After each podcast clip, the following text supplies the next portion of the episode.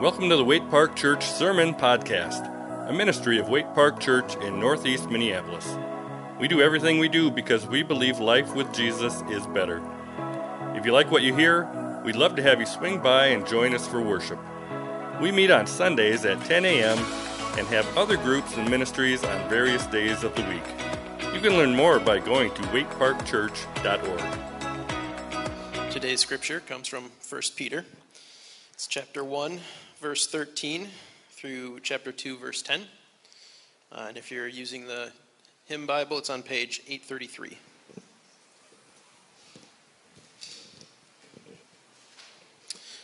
I will be reading from the NIV. Therefore, prepare your minds for action. Be self controlled. Set your hope fully on the grace to be given you when Jesus Christ is revealed. As obedient children, do not conform to the evil desires you had when you lived in ignorance. But just as he who called you is holy, so be holy in all you do. For it is written, Be holy, because I am holy. Since you call on a Father who judges each man's work impartially, live your lives as strangers here in reverent fear. For you know that it is not with perishable things, such as silver or gold, that you were redeemed from the empty way of life handed down to you from your forefathers, but with the precious blood of Christ, a lamb without blemish or defect. He was chosen before the creation of the world, but was revealed in these last times for your sake. Through him you believe in God, who raised him from the dead and glorified him, and so your faith and hope are in God. Now that you are, have purified yourselves by obeying the truth, so that you have sincere love for your brothers, love one another deeply from the heart. For you have been born again, not of perishable seed, but of imperishable, through the living and enduring Word of God. For all men are like grass, and all their glory is like the flowers of the field. The grass withers and the flowers fall, but the word of the Lord stands forever. And this is the word that was preached to you. Therefore, rid yourselves of all malice and all deceit, hypocrisy, envy, and slander of every kind. Like newborn babies, crave pure spiritual milk, so that by it you may grow up in your salvation, now that you have tasted that the Lord is good. As you come to him, the living stone, rejected by men, but chosen by God and precious to him, you also, like living stones, are being built into a spiritual house to be a holy priesthood, offering spiritual sacrifices acceptable to God through Jesus Christ. For in Scripture it says, See, I lay a stone in Zion, a chosen and precious cornerstone, and the one who trusts in him will never be put to shame. Now, to you who believe, this stone is precious, but to those who do not believe, the stone the builders rejected has become the capstone, and a stone that causes men to stumble, and a rock that makes them fall. They stumble because they disobey the message, which is also what they were destined for. But you are a chosen people, a royal priesthood, a holy nation, a people belonging to God, that you may declare the praises of him who called you out of darkness into his wonderful light. Once you were not a people, but now you are the people of God. Once you had not received mercy, but now you have received mercy.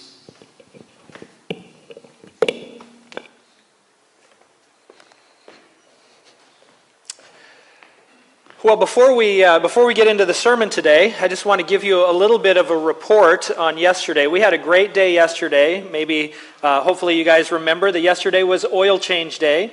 And, uh, and I tell you what, of all of the oil change days we've done, I think this was probably the best one. Uh, because not only were we able to change oil in, I, would, I, don't, I guess I didn't get a final count, maybe a dozen cars, uh, something like that, uh, but the conversations that we were able to have with people, and, uh, and it's, it's pretty amazing. You know, a lot of them uh, came from homeless shelters. There were a couple of them that I suspect were living in their cars um, and really had a, a great need. But even beyond just being able to uh, give them an oil change, just being able to connect with them and to be able to share the love of Jesus with them and, and, uh, and have the possibility of, of just further relationship uh, created all kinds of avenues uh, for not just help but also relationship. And so thanks for praying for us. Thanks also uh, to those of you who give regularly to the Benevolence Fund. Uh, out of that Benevolence Fund, we're able to, we're able to not only do the oil changes, but hopefully we'll be able to even even pay, pay for some really necessary repairs for, for some of the cars that are at the point where they're kind of dangerous, and especially getting into winter. Um, just really have a great need. And so we appreciate those of you who contribute regularly to the Benevolence Fund because it enables us to be able to do ministries like that. Now, you probably know by now that um, at the end of every service, I stand up here and I say, The worship service is over. Now let's go be the church. And I know that anything that you do repeatedly can start to go in one ear and out the other. It can just start to sort of blend into the scenery and you can forget about it. Or some people, you don't even really know. Well, what does he mean by that? Go and be the church. Now, the intent of that statement is just to remind us that the worship service is not the whole of the church. Okay? Uh, being the church is not just what happens inside the walls of this church, but as we scatter as believers, we are still the church. We are just the church scattered.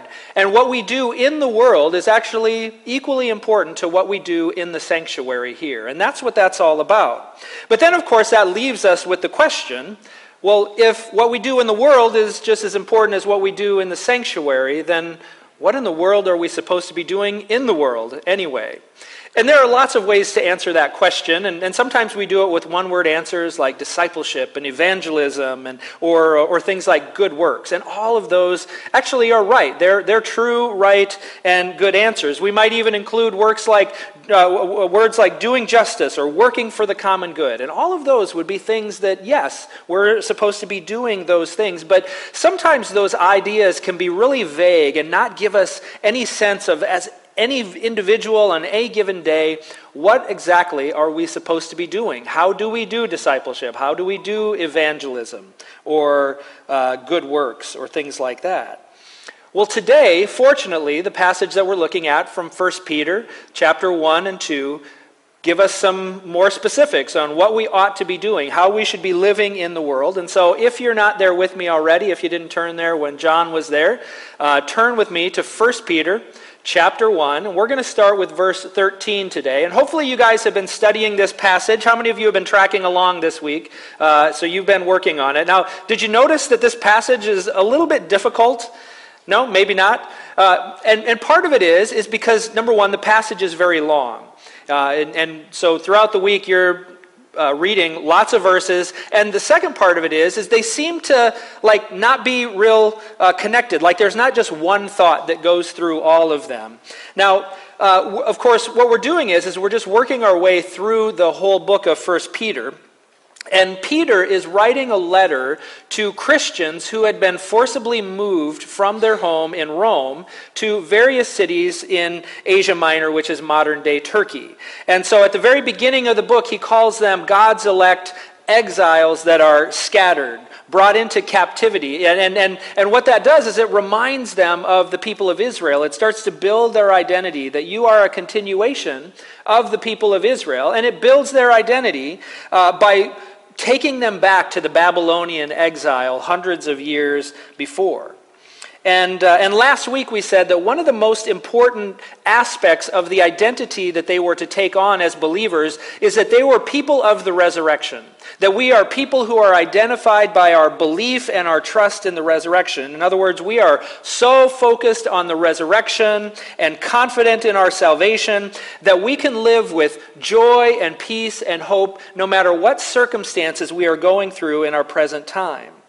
And, and it wasn't just that their circumstances here would improve necessarily, but it was that no matter what happens here, whether good or bad, if my hope is in eternity, then what could possibly happen that could separate me from God? And today's passage actually builds on that today. Now, for those of you who are, are studying along this week, uh, like I said, it, it, it, there's a, it, it seems to be kind of scattered. And, uh, but actually, the reason that it's so difficult is because you were reading it in English. How many of you read it in English, studied it in English? Anybody read in the original Greek? Okay, I didn't think so. Neither did I. But I, I know enough just to be dangerous. And, uh, and commentators are really helpful with this too. And one of the things that they said is, is if you were able to read it in the Greek, you would see the structure a lot more clearly because this passage is actually made up of six separate commands. Six separate commands, and that's how Peter structures it. And so what we're going to do is, is we're going to walk through the six commands, and we're going to highlight, you know, what they, uh, what he's talking about uh, to the people in the early church, and then we're going to draw out some applications for ourselves. Okay, so we've got six commands, but before we get to the commands, uh, one, a couple of notes of, of study here. Okay, the first one is this is that we know that this passage is connected to last week's passage because it starts with the word therefore, right? And so when you're studying Scripture, whenever you see the word therefore, you should always ask, what is it, Mark? What is it there for? Right? I know that's not good grammar, but it is easy to remember, isn't it?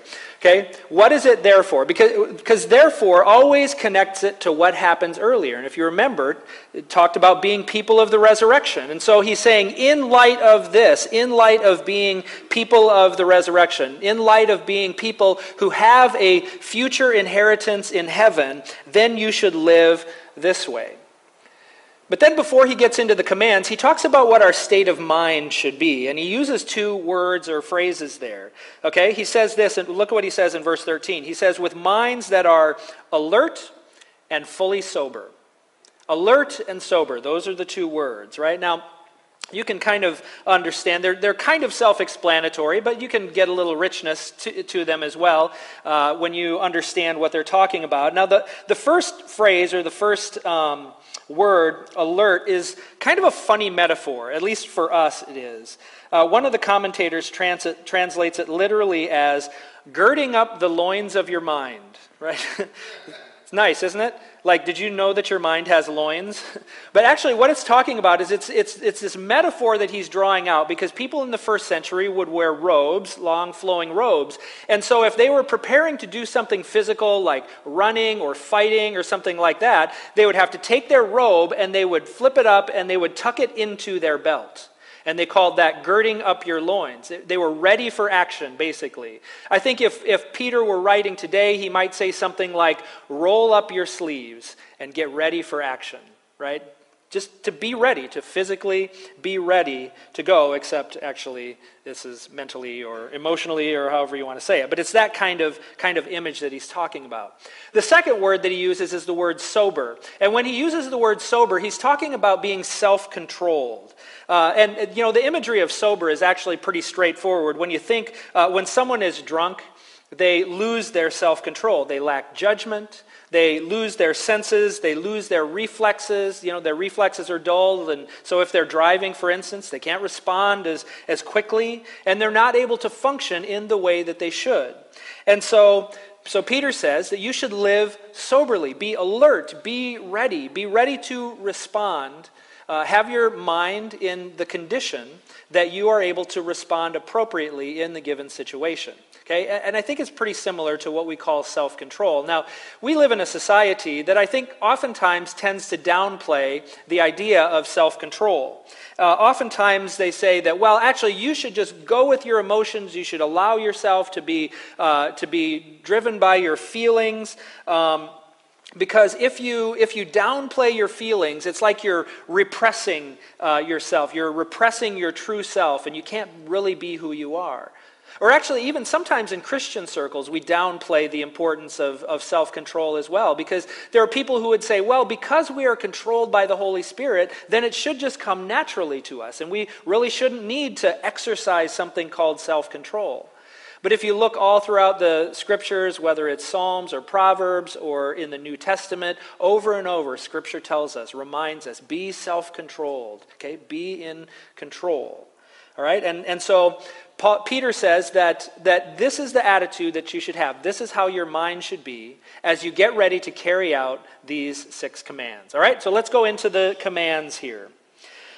The first one is to set your hope on eternity. Right now, that's kind of a, a little bit of a paraphrase, but that's essentially what he's saying. Set your hope on eternity. Uh, and this comes from the second part of, uh, of verse 13. He says, Set your hope on the grace to be brought to you when Jesus Christ is revealed at his coming. Okay, set your hope. Now, what Peter is doing here is he's reminding them to fix their eyes on something in particular. And, and he probably wouldn't have word, had word for, words for this, but today there's this thing that, that we call target fixation. Have you guys ever heard of target fixation?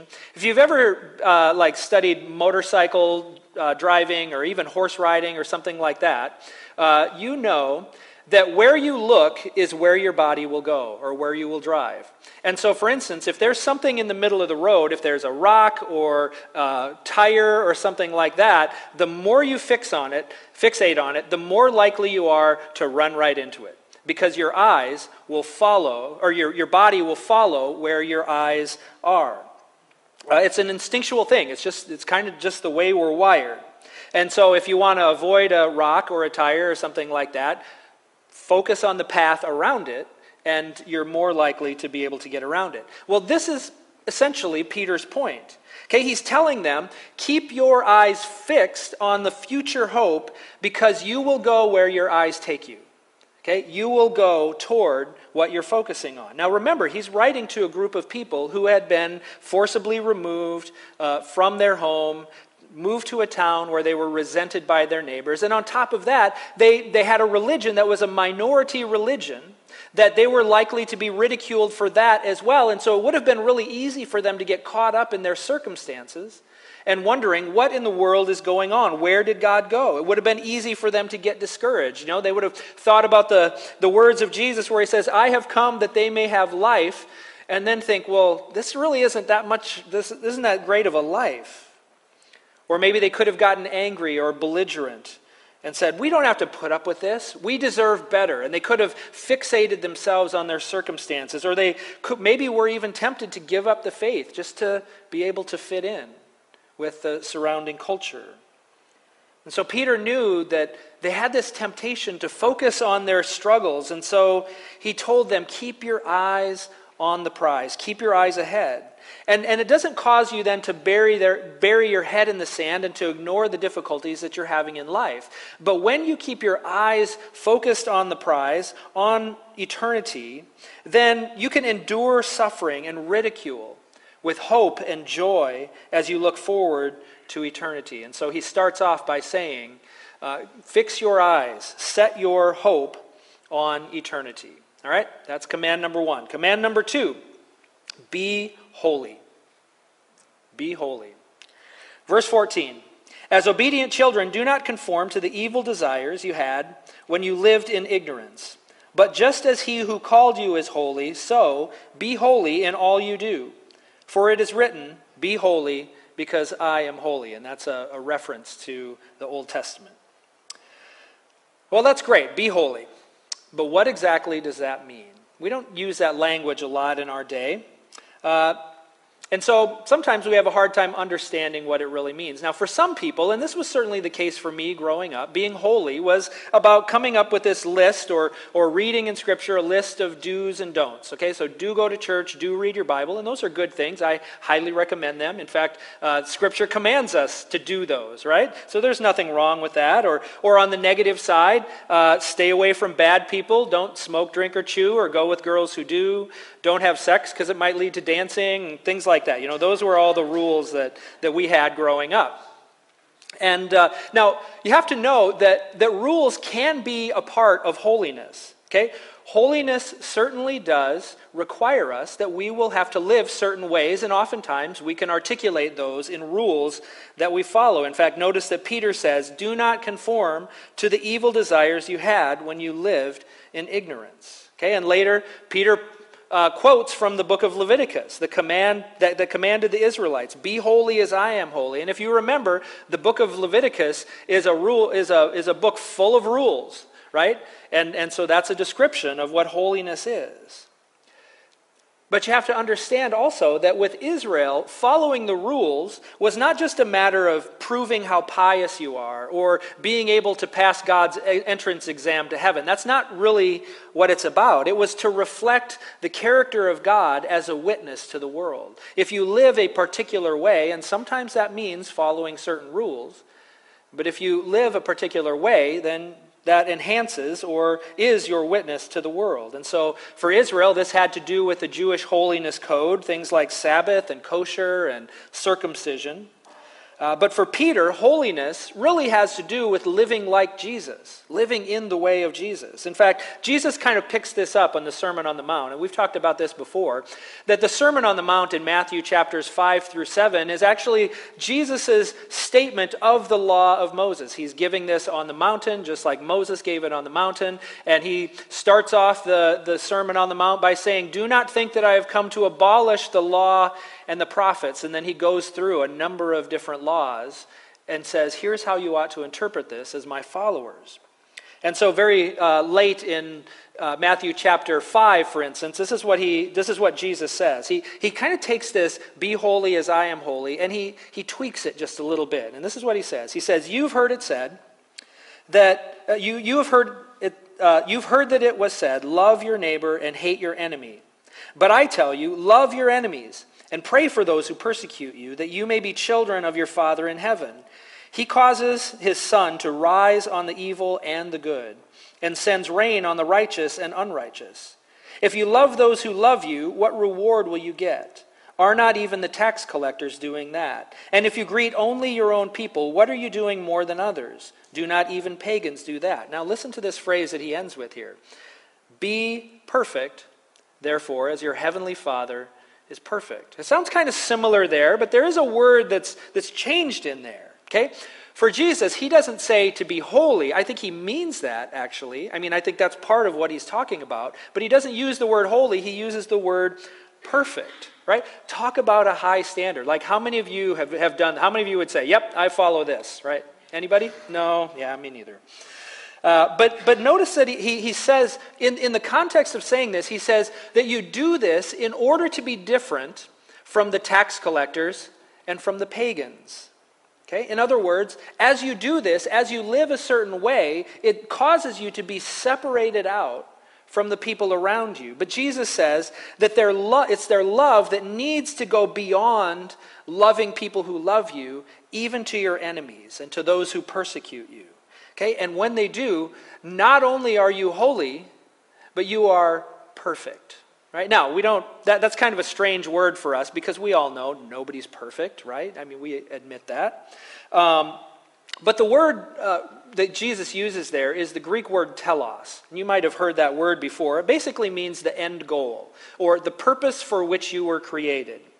Okay? And so for Jesus, the purpose for which you were created in fact, the purpose of the law was actually love, was perfect love. Okay, remember when Jesus was asked in Matthew chapter 22, what is the purpose of the law? What's the most important laws? And what did he answer? He said, Love the Lord your God with all your heart, soul, mind, and strength. This is the first and greatest commandment. And the second is like it love your neighbor as yourself. All the law and prophets hang on these two commandments. And so Jesus says, when you love, and especially when you love your enemies, you are holy, you are perfect, you are like your heavenly Father. Because the end goal of holiness is love. Okay? And here's the point that I want to make. Is it's very possible to make a list of do's and don'ts and follow them perfectly and still not be holy. Follow the rules, but remember that the heart of the rules is love, that that's the point. And when believers love that way, we begin to distinguish ourselves from the surrounding world and we become a sign that points people to God. All right? So, the first one, set your hope in eternity. Second one, be holy. Third, fear God. Look at verse 17. Since you call on a Father who judges each person's work impartially, live out your time as foreigners here in reverent fear. Reverent fear. What should we fear? Should, should we fear the people around us? Should we fear society? No, actually, he's talking about fearing God. Now, this is another one, along with holiness, that we oftentimes don't like to talk about. You know, we like to talk about God as a loving father. We like to talk about, you know, what a friend we have in Jesus. Uh, we like to talk about grace that forgives us even when we don't deserve it. And, and all of those things are true and biblical pictures. They absolutely are. And yet, none of that does away with the fear of God. Okay? It's interesting. I think something that you kind of have to hold in tension there confidence in your salvation, but also fear of God. Now, there, you have to understand what fear of God means, of course. And, and I would define it this way I would say to fear God is to show the appropriate respect for the God of the universe the appropriate respect for the God of the universe. Okay? In fact, it's kind of the natural response when you come into contact with something that is so awe inspiring, so much bigger and more powerful than yourself. And you might even think about it in terms of, I don't know if this is a great analogy, but if you've ever stood up next to like a really tall building, like the, the Willis Tower or you know, Sears Tower or whatever it is, you know, or, or just a huge building and you stood right up and you just kind of looked up at it and you just see the sheer size of it and you're just kind of filled with this sense of awe, you know, or maybe go into a cathedral, a big cathedral that just is beautiful and, and you know, with all of the stone and things like that in it, and that, that sense of awe that you're filled with. Okay, this is, this is kind of what it's talking about here when it comes to God. Imagine that kind of awe, only you're standing beside the creator of the universe, right, who is all powerful and all knowing, knows everything about you. Okay, the natural human response is to think, wow, you know, uh, that, Uh, that's a, it's a fearful thing when you do that. It's that, that kind of sense of awe that you have in life. Now, you might ask, well, what about this thing called grace? How do we handle this? I thought that when we accepted Jesus, that we don't have to worry about judgment anymore. Well, yes, that, that's kind of true, but, but actually, it's, it's based on a little bit of a misunderstanding of grace. And we've talked about this before, too. You see, in the Bible, grace is unmerited, but it is not unconditional. Okay, it's unmerited. In other words, we don't deserve it. God accepts us. He offers us a place in His family, not because of what we have done, but because of His merciful character. Okay? So, there's nothing we can do to earn a place in the family. But once you're in the family, God has expectations for you, right? Those of you who have children, you love your children and you love them unconditionally. You invited them into your family. And yet, at the same time, you have expectations for them. And because of that, from time to time, they might even fear you, right? And it's all because you care for their good. Okay, and they should have that healthy respect of you. And just like God, uh, just like we have expectations for our children, God has expectations for us. And that should cause us to live in reverent fear. Now, Peter actually even goes a little bit further. And, and this is kind of an interesting one. He says that we should fear God because we actually owe him our obedience. Okay, this is what he says. Look at start of verse 18. He says, For you know that it was not with perishable things such as silver or gold that you were redeemed from the empty way of life handed down to you from your ancestors, but with the precious blood of Christ, a lamb without blemish or defect. He was chosen before the creation of the world, but was revealed in these last times for your sake. Through him you believe in God, who raised him from the dead and glorified him. And so your faith and hope are in God. Now, notice there's a word that kind of gets lost in there because that's a long paragraph. It's the word redeemed. Okay? Redeemed is, the, is a, a word that talks about bondage, it talks about slavery. And one of the things that you have to understand about biblical thought is that the Bible says that we are always enslaved to something or someone. We're always enslaved to something or someone. Okay, now, our society, on the other hand, thinks that, for instance, that uh, being enslaved to something like traditional morality, uh, that, that, that adhering to that or obeying that is actually slavery. That when, and, and when you cast off those restraints and you live, then that's actually true freedom. When you live however you desire, that that's true freedom.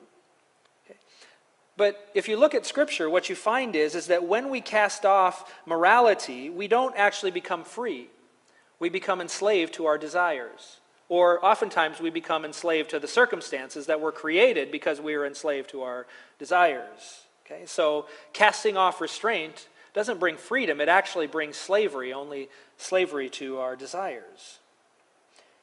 And it also says that God expects our obedience because Jesus redeemed us from slavery to our desires. He redeemed us from slavery to the powers of this world. He redeemed us from slavery, and now we have been bought by the precious blood of Jesus, and now because of that, we owe him our allegiance. We belong to Him. God expects our obedience, and so we should live in, in reverent fear of Him. But here's the irony of it is, is that it's only in obedience to Him that we are truly free. He sets us free. Set your hope in eternity, be holy, fear God. Fourth, love one another. Verse 22. Now that you have purified yourselves by obeying the truth, so that you have sincere love for each other, love one another deeply from the heart. If Christians are to be a community that are set apart from the world, then one of the signs that we are who we say we are, followers of Jesus, is that we love one another. Look at John 13 35 sometime, and he'll say that. By this they will know that you are my disciples, that you love one another. It's the greatest evidence that we are Christ's disciples. Okay? And the church is the proving ground for that love. Okay, think about it. The, the church is a community of redeemed people who are set free from our slavery to our desires, who are called to extend grace to one another in relationships of trust. So if Christians cannot learn to love one another within the church, then how in the world can we expect our society to do that? Okay, what kind of witness is that to the world if we are unable to love one another as redeemed, set free people of God? Okay, so how do we work that out? Peter tells us in chapter 2, verse 1. He says, Therefore, rid yourselves of all malice and all deceit, hypocrisy, envy, and slander of every kind. In other words, put in the work. Put in the work that it takes to love one another. All right, that's number four. Number five, crave the word of God. Look at verse 3, uh, chapter 2, verse 3, or verses 2 and 3. Like newborn babies, crave pure spiritual milk, so that by it you may grow up in your salvation, now that you have tasted that the Lord is good. Now, you might have this question right away because I said, crave the Word of God, and it doesn't seem to say anything about the Word of God in there. Well, this is one of the uh, difficulties of translation.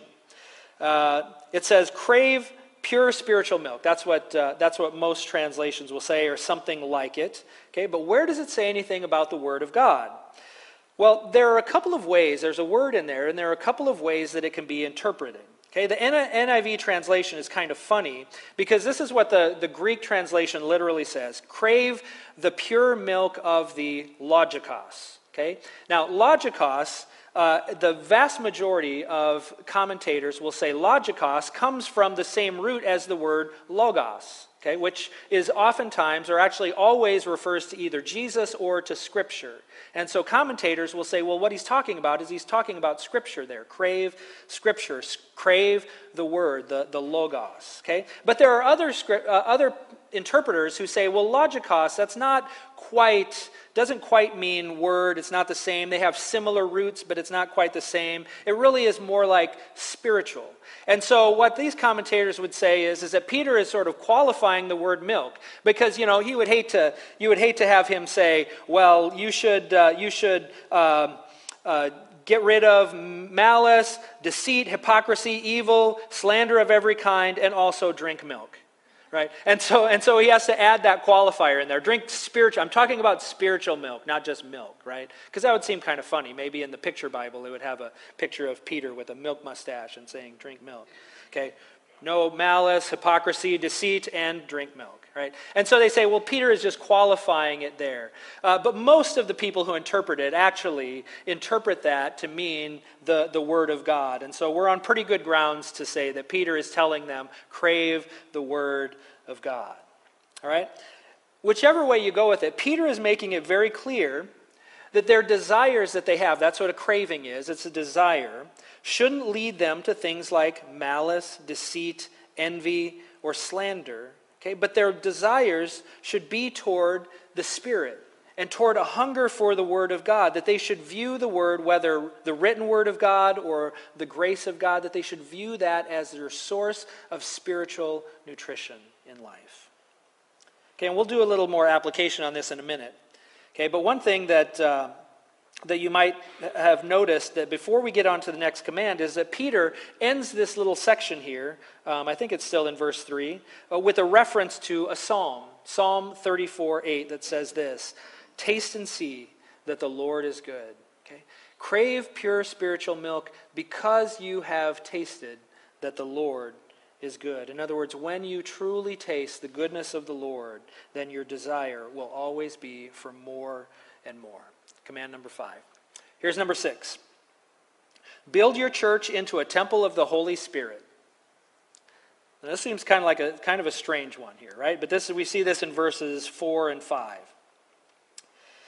As you come to him, the living stone, rejected by humans, but chosen by God and precious to him, you also, like living stones, are being built into a spiritual house to be a holy priesthood, offering spiritual sacrifices acceptable to God through Jesus Christ. Okay, now, Peter here is talking about the temple, but it's not just the temple. He actually just goes wild with temple language and sacrificial language, Jewish religious language. Okay, the way your translation here writes it, it doesn't really look like a command. It says, You are being built into a house. But actually, the, the tense or the grammar of that actually says something like, you know, he's using this metaphor, uh, using the metaphor of the church, and he says, Christ is the cornerstone, and as believers, the church, we, the people, are to build ourselves up on the foundation of the cornerstone of Jesus into the temple of the Holy Spirit. Okay? He says, You are the temple of the Holy Spirit. Now, we have to go back to the Old Testament or we can actually go to other religions because there was similar usage. Like, what is a temple for? Okay, well, uh, a temple was always the place where God dwells and where humans can go to be in God's presence. Right? Now, Peter is using the temple as a metaphor for the church, but he's not talking about the church building. He's not saying, go to the church building and God's presence is there. When he talks about the church, he's talking about the community. He's talking about the people of God as the temple. And so you don't go to a building to know God's presence, but what you do is you participate in the community of the church. And Peter actually makes that, uh, makes that connection explicit later in verse 9 when he writes this. He says, But you are a chosen people, a royal priesthood, a holy nation, God's special possession, that you may declare the praises of him who called you out of darkness and into his glorious light. You see, the role of the church community in the world is to be the community where heaven touches earth. Okay, Peter is, is wrapping up this section by saying that as the people of God, that we bear witness to the presence of God that brings light into a dark world. And for all of the things the church does, this is our ultimate purpose. And so when we gather together and we sing, we're not just singing because we enjoy it, but God inhabits the praises of his people, that the presence of God actually participates in our praises when we have small groups or kids park or youth group okay? It's not just about learning uh, uh, about learning about god okay? It, it's, it is that okay? But it's the place where we are reminded that god's grace has been offered to us and we have an inheritance that awaits and, and, and we have responsibility to be mediators of god to the world as priests as a holy nation as the temple to be the go-between between god and the world around us and when, as the church, we go out and we serve, we bear witness in both word and deed to the grace of God that invites people into relationship with Him. Well, I've already kind of gotten into application, or you maybe you've started to, to draw on some application points there. And there's a lot of things that we could draw out. And there, we could take any one of these six points and just go to town on them, okay? But I want to just focus on three things today. And they come pretty much directly from these points, but I want to kind of draw them out for life today as well, okay? The first one is this, is that we need to be people who set our hope on eternity. Now, I know this was an application from last week, but Peter is really emphasizing this that we need to be people of the resurrection. And so we have to be people who remember that one day we will all see Jesus face to face. We will stand before God. And right now, we have a lot of struggle in this life. Okay, a lot we, there's a lot of hard things that happen. Okay? Many people are anxious about what's going on in our world right now. I've heard the words impending societal collapse more than once in the last few months. Okay? Um, as believers, we seem to be living in a, in a, society that seems to be moving more and more away from Jesus as Lord rather than toward it. Okay? Though, you know, you never know how trends continue. Maybe things will turn around. Maybe the church will be effective in, uh, in mediating God to the world, but it doesn't seem to be happening right now. And along with all of these things, we're all dealing with the normal struggles of everyday life, trying to pay the bills, you know, financial struggles, marriage, parenting, health, going through difficult seasons of life. You know, there is so much stuff that we can stress about in this life, and it's oftentimes easy to be fixated on. It's easy to obsess about these things. And it's also easy for us to search for answers in worldly things and worldly systems and philosophies and newest diet plans or fads or in technology. It's easy for us to focus on all of those things, or sometimes we just numb ourselves. We just try to forget about our worries through things like technology or entertainment or busyness or even substances. But Peter says to remember the principle of target fixation, that the more you focus on these struggles, the more they take you right into them. But setting your hope on your future inheritance can put all of these struggles in their proper place. They're real. They're still struggles. They're still things that we have to deal with. We don't want to bury our head in the sand. Okay? But because of our future hope, we can deal with them. We can endure them with an alert and a sober mind, as Hebrew tells us, as Hebrews tells us, fix your eyes on Jesus, the author and perfecter of your faith. Okay? So deal with the struggles that you have, but keep your eyes on Jesus. Keep your eyes on eternity. Okay? Second, crave the Word of God. Crave the Word of God.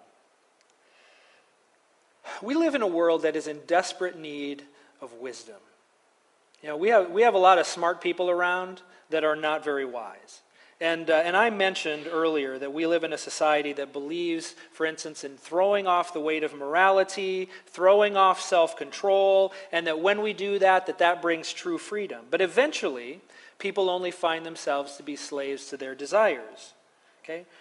We also live in a world that looks to the latest Twitter trend or pop theology for truth. We scour the internet for wisdom. We trust celebrities to tell us the truth about the good life. Okay, that's kind of where our society goes. But what all of these sources have in common is that they are short sighted and temporary at best. And so, if you want true wisdom, if you want wisdom that brings true freedom,